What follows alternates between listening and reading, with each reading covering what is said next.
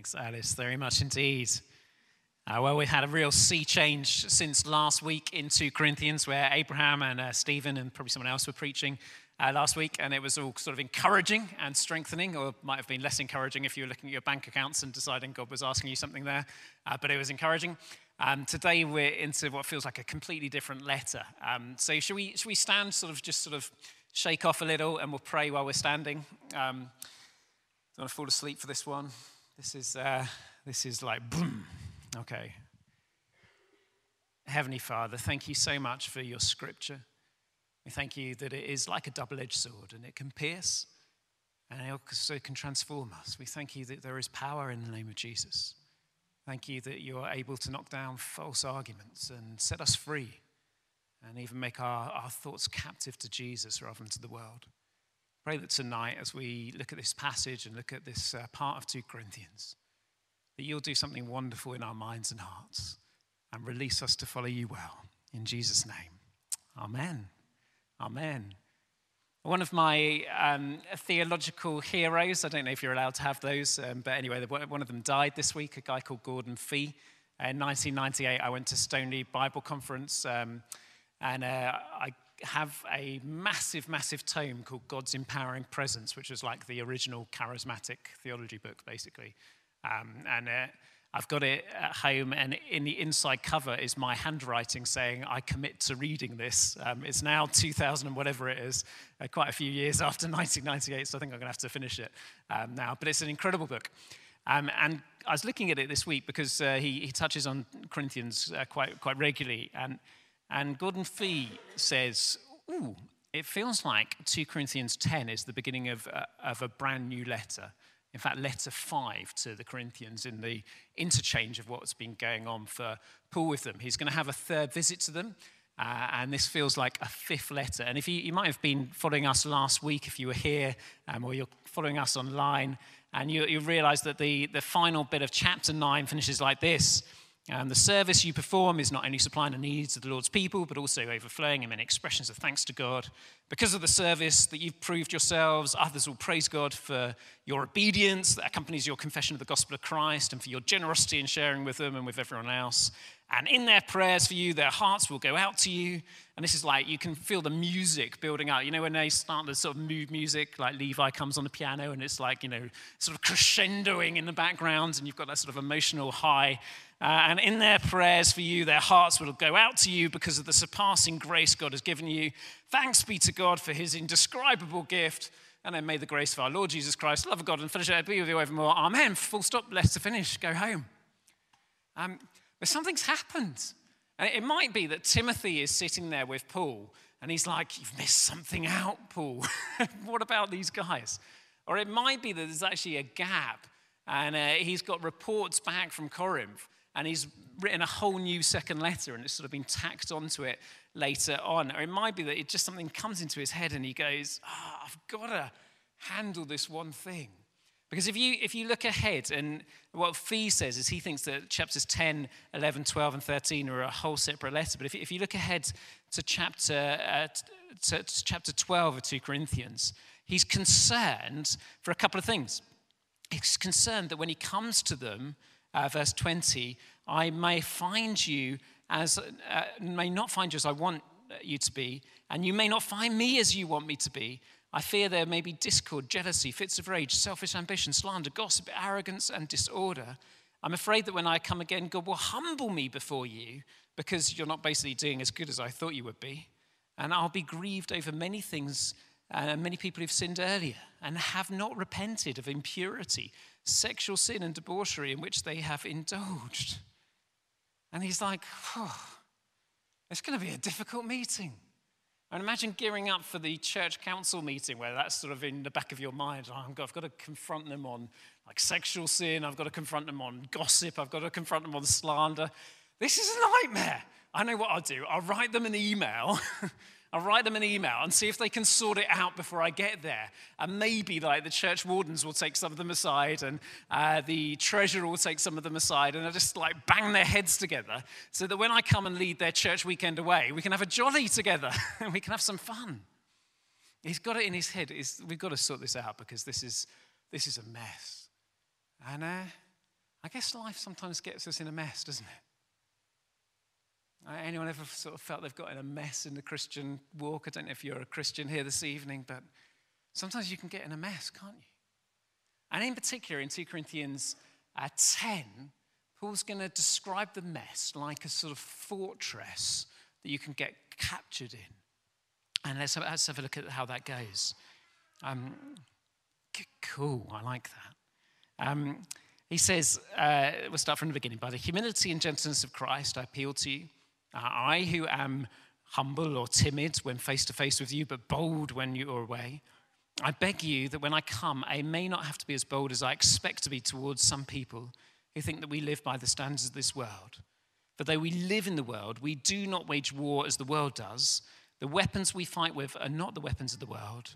On the contrary, they have divine power to demolish strongholds. And this is the first image of a stronghold.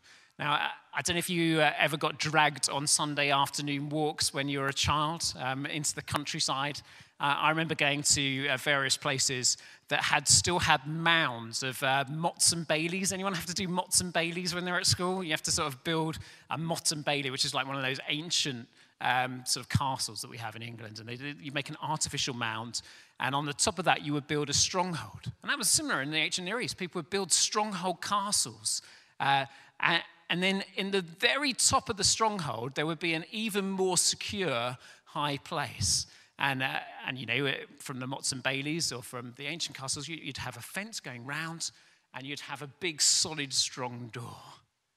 And Paul's saying, look, you can get trapped in naff, rubbish thinking. It can be like a stronghold over your life.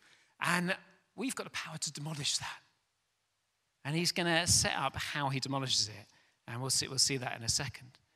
But to understand what this sort of stronghold is that's been built up for these people, you need to sort of get into chapters 10 through 13. And one of the strongholds is um, a sort of, sort of self indulgent thinking about myself. And it's been built up by people who have come along into the Corinthian church since Paul was last there and basically said to them whatever they wanted to hear. You're right. You're great. Do whatever you like. You're free. Just get on with life. Jesus loves you. Life's good. Indulge, enjoy yourself. Or maybe you've already got all the secrets of heaven in your hand already. You've got all the power already. You can just do anything you like. There's nothing difficult now. And anyone who looks weak or rubbish, they're not living the full Christian life because they still look weak and rubbish. Real Christians are confident overcomers. They're not weak like, oh, who's that guy whose name means small again? Um, who's that guy? Paul. The small guy, the small guy, the one who had a bit of a stutter, the one who had a bit of a list, that sort of middle aged bloke with receding hairline. He's rubbish. He couldn't even take money off you because he wasn't worth it. And these people who were here next week were called super apostles by Paul in a sort of ironic way have come in and decimated the church with their rubbish. And Paul's saying, actually, I've got something that can knock down their careful arguments, their arguments that puff you up. And it's the cross. It's not explicitly mentioned here, but he talks about a weapon that we fight with, which is not the weapons of the world. At one level, there are, there are weapons that we hear about in the book of Ephesians that people have. But really, the weapon he's talking about here is the weapon of the gospel of Jesus. And I want you to imagine this strong citadel and the cross uh, being the thing that attacks the strongholds in our life. Now, the first way I'd like you to imagine is it's like a battering ram. It's something that you just, Alice laughs, so uh, maybe I should get you to be part of the demonstration. okay, I won't, I won't. But the, the cross, first of all, is like a battering ram. The defenses that we've built up where we say, I'm all right, I can do things my way. The cross comes and pounds on our heart. Have you ever had that experience? Sometimes you have that experience in worship and they're singing, you know, the cross has said it all, or once again I look upon the cross where you died, or when I survey the wondrous cross. And suddenly your heart is like, yeah, that's things banging on the door of my heart. And it, breaks through a layer. But then sometimes we've got so entrenched in the I did it my way school of theology that we're up in that stronghold, we're up in that high tower. And in that case, the cross becomes a sort of a, a gangplank that the invading army, which is God's army, can. Um, Alice, I'm going to need you. You've got to come and hold the stand. Come on. Superstar. right? The invading, Alice is in the tower. She's, yeah, there you are. You're a captured Christian. You stand, you're standing there in the tower. There you are. And the cross is there. And up this cross is going to come the gospel of Jesus, the cross of Jesus. And it's going to rescue uh, Alice from being trapped in this stronghold, even if she's got into the highest of places. Do you know, you know that experience where you've, you've got a bit trapped in sin or something? and then you've got entrenched in sin. Do, you know that one? I mean, some of you may know, no, I never get entrenched in sin. I'm, I'm fine. Well, thank God for you. Like, keep praying. but for the rest of us, you got entrenched in sin. And actually, the third thing that the gospel does is it then takes us captive. And that means Alice gets to come down the cross uh, here and becomes, follow, follow on, Alice, come on, and get freed uh, by the cross and proceeded. Uh, proceed, proceed, what's a procession as a verb? Hello, it's like a reunion tonight. I'm loving this. So many, she gets, she gets freed and delivered and set free and put back in her place. And the amazing thing is that this amazing, amazing, amazing gospel of the cross, it breaks through all of these stupid pretensions that we have. And you know, I, I was reading this the first time and I thought, I thought a lot of Zebedee when we were looking at these words, actually, divine power to demolish strongholds. And I thought, I wonder what it is that uh, Paul had about him that could demolish strongholds. You know, is it his amazing intellectual ability? And I, I brought um, underneath Joe's seat there as a, as a couple of books. If you pass me um, the, the uh, not the Bible, we don't, got that one already. Yeah. Um, the, uh, I, I pulled out this, this amazing book, The Reason for God Belief in an Age of Skepticism by a guy called Timothy Keller, a New York pastor. I thought, I wonder if it's that, the ability to demolish those sort of intellectual strongholds. And if you've never read Keller, his writing's phenomenal, really helpful in breaking down some strongholds. Uh, but then the more I got into it, the more I realized that Paul didn't really have a lot that he's saying is going for him, except that really, really simple gospel of the cross. And the cross, he says, is what breaks it down. The cross that comes to us weak and says, if you just believe and trust in Jesus, you can be free. If you'll come to that cross and repent, you can be free. If you say, sorry for my sins, you can be free. And Zeb, every time I've been thinking about this passage, I've been thinking about you, and I think this might be a little life verse for you, my friend. Um, I'm presuming you're not taking notes, but your mum might be. Um, and I believe that God would like you to know that you have divine power to demolish strongholds. And it's just really cool because that just means knowing the cross and knowing the gospel. And it will break down everything around you. You know, I, I've got um, an evening out coming up with um, a guy who used to be Bishop of London, and uh, he's, he's a lovely encourager since he's retired. And I met with him before he finished, and he said to me, Richard, you just got to remember your words, because this culture that you're living in is fading. It's like the end of an empire type season. You can see them through history. He was a historian, Richard, Richard Chartres. He said, if you look through history, uh, empires and worldviews collapse on themselves. And we're living in this sort of what you might call late modernism or other clever words. And it's basically collapsing on itself. It doesn't have the intellectual capability of holding itself together. We're, we're growing up and we're teaching people you can believe almost whatever you like, it's your truth. And that doesn't really hold intellectually or morally or ethically in any way whatsoever. It's a redundant philosophy, piggybacking on older philosophies, basic Judeo Christian philosophies. But around the time you come of age, my friend, it's likely to be collapsing a little bit around it.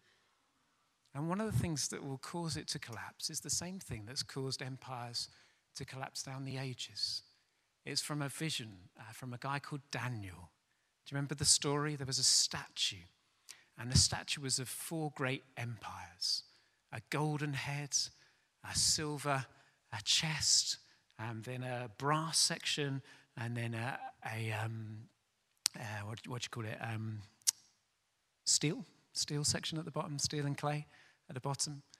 And this uh, prophecy given to Daniel, a dream given to Daniel six centuries before uh, Jesus came, was of successive empires of uh, Nebuchadnezzar's Babylon, of the Medes and Persians, of the Greeks, and then of the Roman Empire.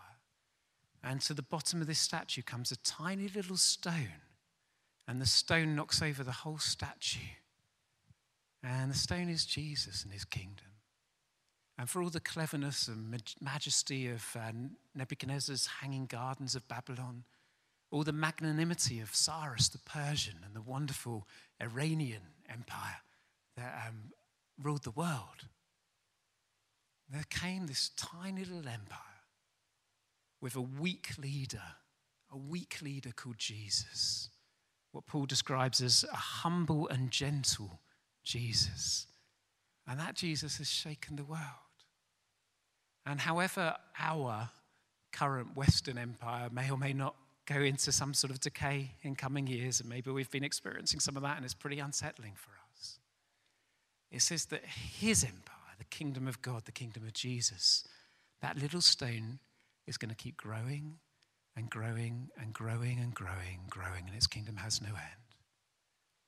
So when I was talking this week to some archbishops from South Sudan on a, on a call with, uh, with Monique, and the gospel of Jesus has been growing in that part of the world where it wasn't heard of 200 years ago. Incredible. Keeps growing, keeps growing. And this cross, Zebedee, is going to be an incredible weapon for you to fight with. You will have divine power to demolish strongholds. And friends, so, so will you. So will you if you will just accept that wonderful, glorious cross as the only way to fight, the only way to wage battle, the only way to do warfare. Paul used it as a weak person, as a humble person. The super apostles were putting on amazing events with glorious things and saying, We've, they had great shows. He said, I've just got this cross thing. I've just got Jesus. But he's always going to be enough. He's always going to be enough. He's always going to be enough. Should we stand? We're going to uh, respond in, in song and, uh, and prayers. We're going to have a chance to pray for, for Zebedee before, before we sing, actually. Um, there are at the back by Tolu. Um, hello to Tolu. Uh, there's, uh, there's some cards on the table there where it might be that as we say a prayer now, God gives you a picture or a Bible verse or something that you feel is, is for this little man. And you might want to just go to the back during the worship and write something on one of those cards uh, and make sure his mum and dad have them at, uh, to bring out one day when he's baptized and uh, comes into different knowledge of Jesus as he gets older. Um, so you might want to do that. But I'll just say a prayer, and you might just say your own prayers in your heart and see what God reveals to you that you might want to write down for Him during this next block of worship. So, Heavenly Father, we thank you for your cross. We thank you that even when life is really tough, as it was for Paul, when he was faced with things that were really difficult and the sort of conversations that maybe you want to put off and not have straight away, he could reorientate himself to remembering that he followed a Savior who was prepared to be humble and weak, but whose humility and weakness will ultimately mean that he's the Lord of heaven and earth. A Savior who didn't consider equality of God something to be grasped, but made himself nothing. And so the name that he's been given will be above every other name.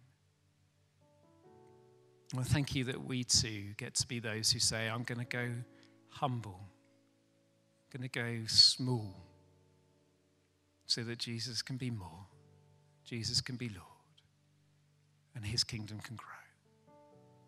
And pray tonight as we pray for Zebedee that we can also pray for ourselves.